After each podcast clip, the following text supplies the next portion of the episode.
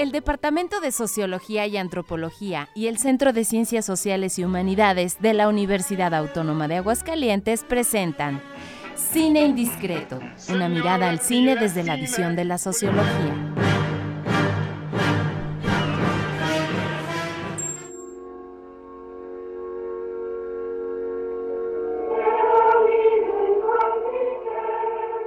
Hola, ¿qué tal? Muy buenas tardes amigos, amigas y amigues sin indiscretos.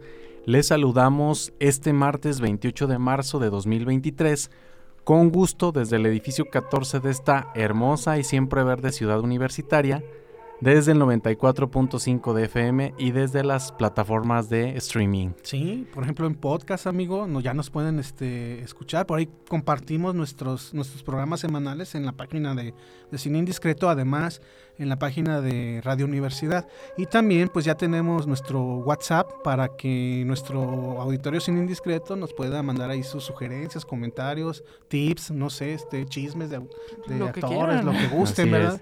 Bueno, pues, Saluditos. como siempre yo saludo con muchísimo gusto a mis compañeros de cabina. Isabela Campaña, ¿cómo está tu corazón? Bien, gracias. Usted, profe, feliz de estar aquí.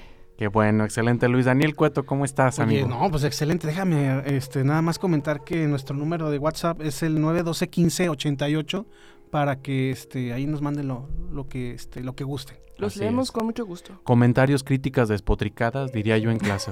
sí, así es, de todo. Bueno, fíjense que el día de hoy, como lo habíamos anunciado, vamos a analizar un producto clásico de Luis Buñuel considerada una de sus películas más icónicas dado su carácter simbólico y crítico hacia la alta cultura, ¿verdad? La película El Ángel Exterminador del año de 1962. Sí, está fuerte esta película. Sí, así es. Es una historia que, fíjense, em, bueno, hay varios ejes y aristas para entrar a la discusión, pero va a plantear una crítica al proceso de civilización y a la opresión justificada por estos grupos privilegiados de la sociedad. Fíjense que, mm, bueno, haciendo como una somera investigación en redes, ¿verdad? Yo me encuentro con que esta película evoca mucho el discurso marxista, no sé qué les parezca. Sí, Y, además de que el director Luis Buñuel desde luego utiliza mucho el tema simbólico, es interesantísimo las propuestas que, que dan pie también a que uno de alguna forma pueda interpretarlo a su manera, ¿no? Porque por ejemplo en el caso del, ya lo analizaremos, pero en el caso del oso que aparece en la película, pues Podría tener varios significados. Y hay un comentario que hizo el mismo Luis Buñuel que me gustaría mencionar, pero más adelante, sobre estas múltiples interpretaciones sobre su película. Claro. No sé si les pasó, pero es que este Luis Buñuel era un, director muy pulcro, muy exageradamente pulcro. Entonces, no sé si lo notaron, pero hizo eh, repetir las escenas y quedaron, en la, quedaron en la película. Entonces yo pensé que estaba mal la película. Yo pues, ¿Qué pasó? Me regresé, ¿no? Sí las dejó, o sea, se repite la escena, ¿lo notaste, amigo? Sí, sí, sí. Sí, sí, en la escena, por ejemplo, cuando van llegando todos los invitados y por ahí una más, fueron, fueron como dos o tres. El discurso cuando están en la cena. Sí, entonces digo, acá, ¿qué pasó? Pero es esta parte, ¿no? Hay una entrevista con Silvia Pinal en relación a, estos asuntos de las escenas. Dice, no, es que, ¿por qué no lo voy a dejar? Si este, finalmente también eh, es una parte del quehacer del, del cine, el, ver que pues tuvimos que repetir una escena. ¿Así lo justificó? Claro. Eh, para una idea general de esta película, eh, esta sinopsis, eh, y cito, dice, tras una lujosa fiesta, los ricos invitados se sorprenden a descubrir que no pueden abandonar la casa del anfitrión. Y ahí ya todas las interpretaciones que se pueda dar sobre esto es fenomenal. El análisis va a estar tremendo, amigo. Claro que sí. Bueno, pues vámonos con lo que sigue. Vámonos.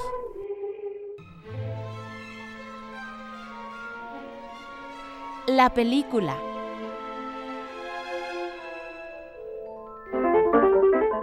Eh, como parte de la ficha técnica de esta película en cuestión, El Ángel Exterminador, tenemos entonces que es una eh, obra del director Luis Buñuel. El guion es de Luis Buñuel y Luis Arcoriza. Tiene una duración de 90 minutos del año 1962. Hay que recordar que esta película estaba planteada para producirse en Europa, específicamente en Francia porque, eh, bueno, como ya lo hemos comentado, Luis Buñuel era exageradamente eh, profesional, entonces él quería que los personajes fueran toda, se notaran todavía más aristócratas de lo debido. Sin embargo, por ahí me parece que Silvia Pinal y Luis Arcoriza logran convencerlo para que se desarrolle esta historia en la Ciudad de México. Inclusive este, la película se desarrolla en, la calle de la, me parece, de la Esperanza, ¿no? Creo que sí. Y originalmente iba a tener otro nombre. Ese. Los, los invitados o los... Los, eh, los, náufragos de la calle Providencia. calle, Providencia, sí es cierto, calle Providencia. Entonces, bueno, eh, ¿qué, premios se pueden destacar de esta, de esta película? Eh, en 1962 fue nominada a la Palma de Oro en el Festival de Cannes como mejor película. Eh, es considerada mm, la segunda mejor película mexicana de todos los tiempos. La segunda. Es muy interesante. ¿Y cuál es la primera, No lo sé, amigo. Hay que investigar. ¿Cuál será? ¿Cuál, ¿Cuál te imaginas que, pudiera ser? Pues otra del mismo, de Luis Buñuel. Tal vez Los Olvidados, amigo. Tal vez. también. Tal vez. Entonces, bueno, eh, yo creo que esta película eh, es muy, muy interesante su propuesta en el sentido de que lo comentaba, finalmente logran convencerlo de que se desarrolla aquí la película. Y me parece que fue la última película que Luis Buñuel produce en México, antes de partir de nuevo a, las Europas. Así es. Bueno, nada más decir brevemente también que esta, al igual que otras películas de este director, de Luis Buñuel, está considerada como surrealista. Y aquí fíjense que ya poniéndonos así un poco sociológicos, vamos a ir viendo ya en el análisis Contrario al proceso de civilización del cual nos habla Norbert Elias, este eh, autor de las ciencias sociales, cómo ocurre un proceso de degradación en la medida que las convenciones sociales, pero también la civilización eh, aristocrática, ¿verdad? Van disminuyendo. Entonces, vamos, vamos a ir viendo eso y, de hecho, responder esa pregunta, a ver, de ¿y cuál es el ángel exterminador? no sé si ustedes lo pensaron. Sí, sí, sí. Bueno, pues si están de acuerdo, vámonos con, lo que, sigue. Vámonos. El análisis.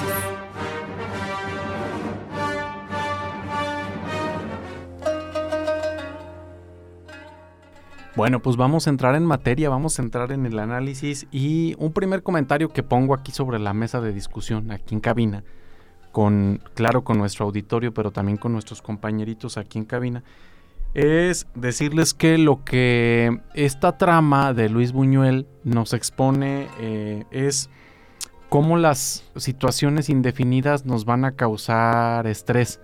Eh, no sé si a ustedes les ha pasado, pero cuando algo no se define, como que llega un momento en el que decimos, bueno, pero esto en qué va a terminar, ya estoy desesperado.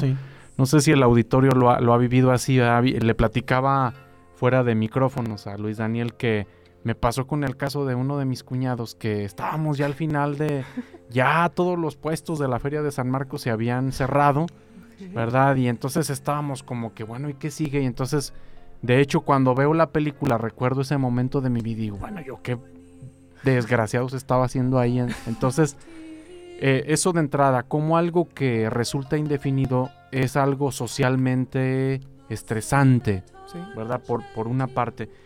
Y mm, fíjense que una gran temática que, va a estructurar esta discusión que nos plantea en la historia este director es por una parte la vulnerabilidad a la cual eh, está expuesta las élites, estas, estas posiciones eh, aristócratas, ¿verdad? Como, como lo hemos visto ahí en alguna sinopsis, pero también deja ver este asunto del poder que tienen las masas serviciales ya desde que toda la gente que trabaja en el servicio de la casa empieza a irse, dices, a ver qué hacen.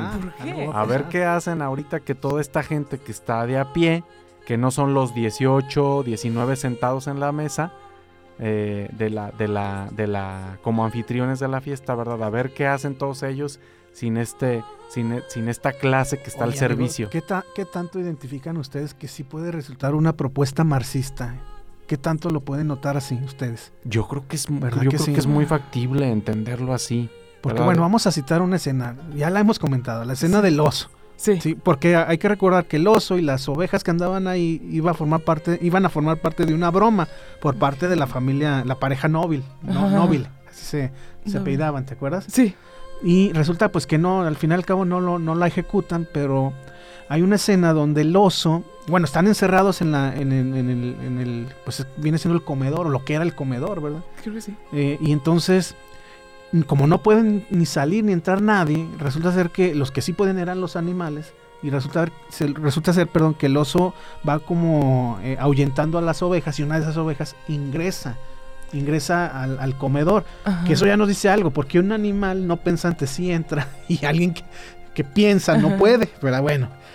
Y bueno, yo, el, yo me documenté y hay referencias que nos dictan que esta es una parte simbólica de corte marxista donde tal vez el oso, el oso negro, representa al comunismo, planteándole la posibilidad a este grupo social de la élite de, de, organizarse para poder matar un cordero y poder alimentarse, que es, era una de las necesidades básicas, ¿verdad? De alimentarse junto con, con, el agua, que lo resuelven ahí esté dañando la, la tubería. Y, bueno, o sea, era, era un caso de supervivencia, ¿verdad? Y de organización, que sí lo resuelven en el, del, el del agua, porque sí se organizan. Sí, y, como una de las personajes, no me acuerdo su nombre, dice, es que fue cuestión de organizarnos.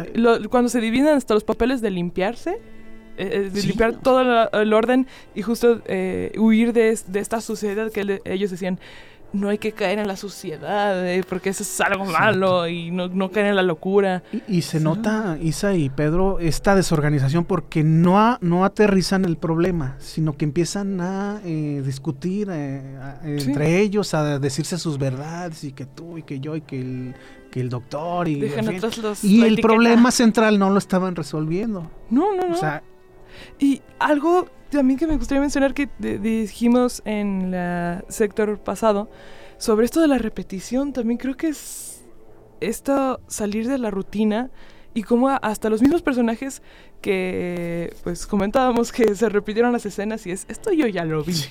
¿Por qué? Pero son hasta la posición de la cámara es diferente. Y el comentario de Luis Muñel que yo mencioné dice así, y cito, si el filme que van a ver les parece enigmático e incoherente, también la vida lo es. Es repetitivo como la vida, y como la vida, sujeto a múltiples interpretaciones. Quizá la explicación del ángel exterminador sea que, racionalmente, no hay ninguna. Y es todos estos, ¿cómo nos puede dar a este análisis marxista, a la parte religiosa, a la degradación, a nuestro parecido con los animales. Así es. Y luego hay varias claves, o sea, por ejemplo, esto de los... Y luego que de la parte exterior hay una persona que sí puede ingresar a la casa, que es el niño. Así es. O sea, él sí puede. Sí. Y eso nos dice algo también. Sí, bueno, antes de volver a la pregunta de para ustedes cuál es el ángel exterminador, fíjense que me gustaría regresar a la discusión que había planteado anteriormente. Y es, eh, de acuerdo con lo que dice Norbert Elías, el proceso de civilización implica, digamos, todas estas estrategias, todos estos dispositivos, ¿verdad? Culturales que se ponen eh, a disposición de la sociedad para controlar al cuerpo. O sea, todos estos eh, modales, ¿verdad? Eh, que tienen que ver con la manera en la cual vestimos, con cómo nos comportamos en una mesa, cómo nos comportamos en una fiesta, cómo tenemos que ser digamos, amables con, la persona con la cual eh, estamos interactuando o deseamos eh, interactuar. Y de alguna manera Norbert Elias en este libro llamado El proceso de civilización nos habla de eso, de cómo la sociedad constantemente eh, está empeñada en que este proceso se mantenga. ¿sí? De ahí que pues enseñamos a los niños a todo esto. Y algo muy interesante es ver justamente cómo el filme nos muestra completamente lo contrario. ¿Verdad? Cómo en la medida que la, que la servidumbre desaparece y que ellos tienen que hacerse cargo de sí mismos, pues tal parece que se les presenta el desafío de a ver en términos de igualdad qué van a hacer y entonces empieza a haber una degradación en el que ya me, el frac este Me, estorba el moñito, el peinado. oye, amigo, a propósito, ¿te acuerdas que necesitan de alguna forma cocinar el cordero y la opción que se les ocurre es eh, destruir el violoncello? Que es un instrumento musical propio de la cultura que ellos consumían. Entonces, ah. ahí pasa segundo término el instrumento, lo de lo que se requiere es alimentarse. Claro, entonces también. vemos ahora cómo estas actitudes consideradas como salvajes pues realmente son naturales. Luego como que, como que condenamos mucho, somos muy obsesivos respecto a cómo comen nuestros hijos. Ahorita que mencionabas al niño. no que no comas con las manos, pero puede tener algo también de saludable, ¿no? Que, que los niños sientan esa consistencia del alimento, que, que experimenten con esas maneras O andar distintas de comer. descalzos, amigo, con los sin, sin zapatos. Eso Así es muy es. sano. Así es muy, muy es. sano. Así es, entonces es también esta crítica, ¿no? Sí, Y sí. dicho todo esto, pues mm, yo quisiera colocar nuevamente esa pregunta. A ver, Isabela, Luis Daniel, para ustedes, ¿cuál es el ángel Yo, yo exterminador? siento que es un ente que arrasa con todo lo, lo que se encuentra a su paso en términos sociales. Así lo, lo, lo visualizo tú, Isabel. Yo como esta de eh, falta de equilibrio al sistema que ellos conocían. Así Cuando se va toda la servidumbre, es ahora qué hago? ¿Por qué yo me tengo que estar en mi papel de etiqueta de ay no, yo irme primero cómo? ¿Cómo no? No, no de- puedo de ahí surge el retirar. problema. Ajá, ¿por qué? ¿por qué? Porque nunca dicen, es que hay algo aquí no- que no me deja pasar, sino es siempre las excusas de, ay, voy a esperar a que salga fulanito para yo irme. Ese es el hecho social inmaterial, el que, te, el que te detiene. Las Sí. normas.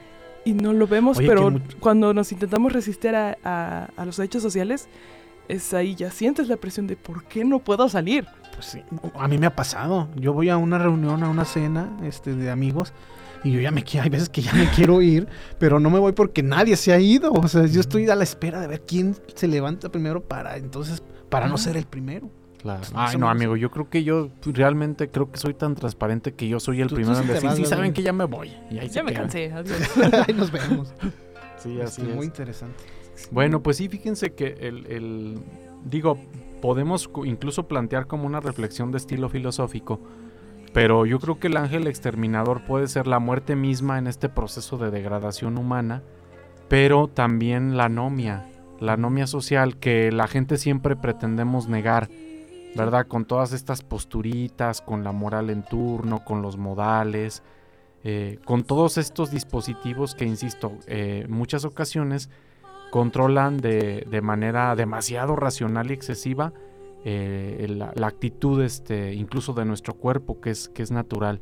Entonces eh, es, es sumamente interesante y también ver eso, ¿no? ¿Por qué se propone como, como una especie de prisión, ¿verdad? Temporal de la que no se puede salir y que volvemos a ver casi al final o al final en el- el- de la película cuando parece que todo se va a volver a repetir Ay, no, sí. en una iglesia. Una iglesia. Así es. Sí, muy interesante la propuesta de Luis Buñuel. Muy, inter- muy simbólica. Con una Así carga es. simbólica tremenda. Y lo que le pasa es a la clase alta, porque también al final que no interviene tanto con la historia del centro, es que no dejan pasar al pueblo, a la iglesia, porque ahí están los de la clase alta. Ajá. Así es. Y lo responden con violencia, no como háganse para allá, sino que los, les empiezan a golpear. Es una crítica fuerte que también lo pude ver, al menos yo, yo que he visto eh, la de los olvidados. Ah, sí. Así es. es no, es un- una crítica fuerte hacia la clase alta, hacia la religión, hacia la etiqueta. Es por eso es la segunda película más. Claro. Fíjense que también un recurso que nos puede ayudar bastante ya mi último comentario. eh, un, conceptito por ahí muy interesante es el de ideología. Recordemos que la ideología pues son un conjunto de discursos pero también de prácticas que van a legitimar el privilegio. Entonces cuando esto se pone en crisis, las posiciones eh, y esta desigualdad, digamos, legitimada, pues, ta- también se va a poner en crisis. Entonces es una posibilidad planteada así por este director. Bueno, pues eh, yo creo que es, la propuesta es bastante, bastante interesante. Yo creo que adelantada a, la- a- a su época, ¿eh? Sí. Sí, sí, sí. Sí.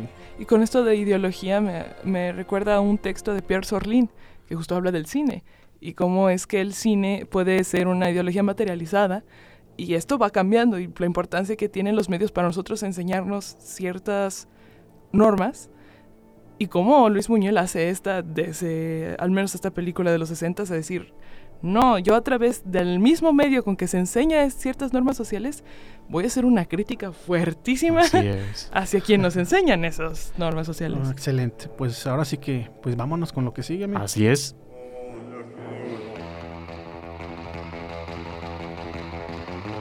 la escena.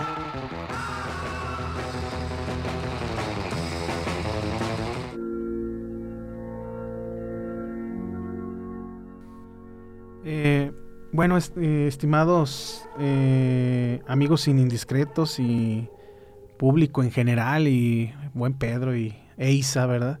Yo creo, yo sin duda, eh, la escena que elijo para compartir con ustedes como mi preferida es la parte en la que resuelven el misterio de cómo poder salir, ¿sí? Guiados por la, por la Valquiria, ¿verdad? Que es el, papel de Silvia Pinal. Pero a mí lo que se me hace muy emocionante es ver quién los, quién, finalmente, quién los guía por la salida, que es el único representante, digamos, de la clase baja ahí adentro, el mayordomo. El mayordomo les dice, por aquí, por favor, señores. O sea, él, él les enseña el camino. Entonces, a mí me parece también, desde luego, otra carga simbólica muy interesante. Claro. ¿Verdad? Yo coincido eh, con esa escena, eh, como el paralelismo entre eh, cuando están tocando el piano, el de antes de que se quedaran encerrados, a cuando resuelven el problema. Porque están en la misma posición, como, como ellos lo sí, plantean. O sea, se parte de la idea de que ahí es cuando ellos se dan cuenta, o sea, de acuerdo a la escena primaria, ¿no? Donde se dan cuenta que, que ya se tenían que ir, se querían ir. O sea, ahí era donde, donde Valkyria descubre que ahí se resuelve. O sea, me quiero ir, vámonos, señores. O sea, eso es todo, vámonos. Era ponernos de acuerdo, vámonos. Y otra escena, no solo tengo esa, sino una que me impactó mucho es en las cuando están en la cena que uno de ellos que me parece que es Enrique Rambal que hace de Edmundo Nobile si no mal me acuerdo eh, que repite la escena del discurso y como él se da cuenta que lo repitió ya empieza como a notarlo, ¿verdad? Y no solo es el impacto de lo que decía Luis Muñal de la repetición eh, como es la vida, sino de el impacto de estas herramientas cinematográficas hacia los personajes, porque se da cuenta que lo repite y a pesar de que es el mismo día, el personaje es no sé si esté bien la lógica que tengo, pero como romper la cuarta pared, no sé, lo dejo ahí como a discusión. Ay, qué bonito comentario, muchas gracias Isabel. Bueno, yo brevemente nada más decir, puedo decir que coincido con ustedes, pero voy a decir algo diferente. Vamos por. Sí, sí, sí. Y eso es que hay una escena en la que la gente que trabaja en el servicio le tiene que decir a la dueña de la casa que se van. Entonces le dice ahí de manera muy fina, este, ¿sabe qué? Es como decirle, este trabajo no es tan importante como mi familia y eso me encantó, ¿no? Porque me identifiqué, entonces creo que esa con esa escena me quedo. Sí, muy bien, amigo. Yo creo que podríamos elegir varias escenas, como es, cada casi todas las escenas tienen su carga simbólica, pues bueno, a mí me, me, me, me simbraba, ¿no? En mi ser, en mi alma. Y ya te lo comenté, Isa, eh, fuera de micrófono. Me conecta mucho con esta película eh, que algún día propondré, mi querido Pedro y, y e Isa y, productora Mari y público sin indiscreto, la del Día de la Marmota, amigo. Esta posibilidad de, de, salirse de lo habitual, ¿no? Porque en la película del Día de la Marmota se plantea eh, de forma repetitiva hacer lo mismo todos los días. O sea, es, es también una cárcel, es una prisión de hacer lo mismo todos los días. Entonces yo procuro de alguna forma, aunque sea algo, pero distinto a lo que se hace diariamente. Entonces yo, yo la conecté inmediatamente y sí me simbró. Me simbró como, como ser humano esta posibilidad de, pues si tienes que hacer algo o quieres hacer algo, pues atrévete y hazlo, ¿no? Claro. Ese sería el mensaje. Muy bien. Pues, continuamos con lo que sigue.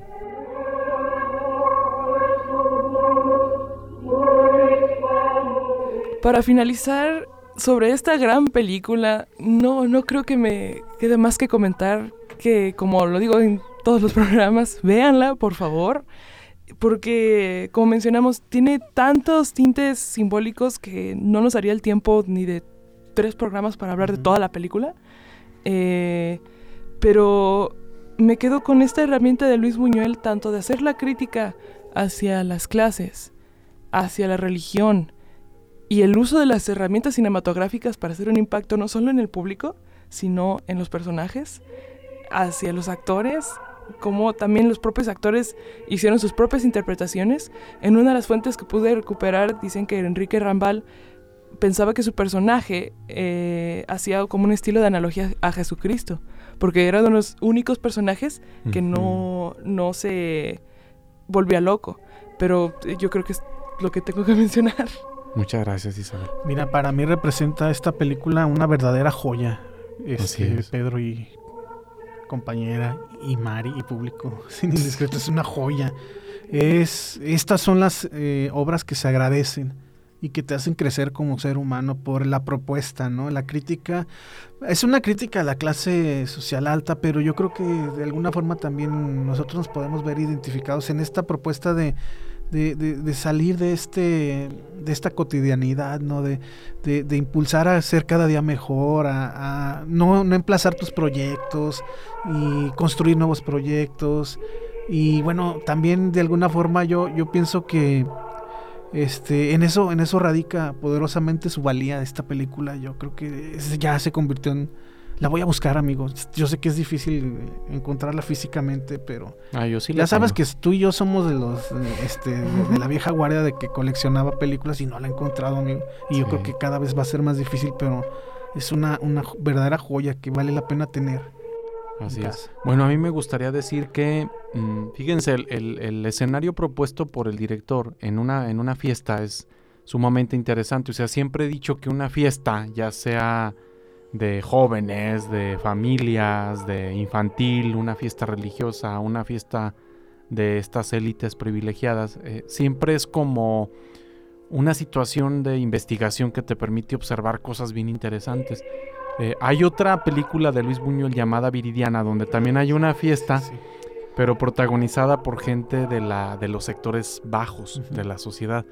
Entonces, eh, esto es bien interesante porque lo que te, lo que, a lo que te invites a la reflexión sobre eh, el desempeño, las actitudes y las prácticas y la contradicción misma del género humano, pero en estos sectores privilegiados.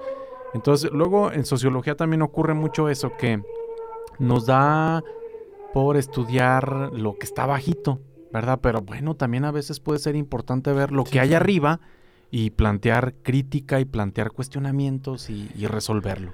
Oye, por ejemplo, no abordamos el tema de las patitas de pollo, ah, pero son prácticas muy propias de las fiestas, ¿no? Llevarse, llevarse los cubiertos, el centro de mesa, el centro de mesa eh, llevas hasta el tope para traerte...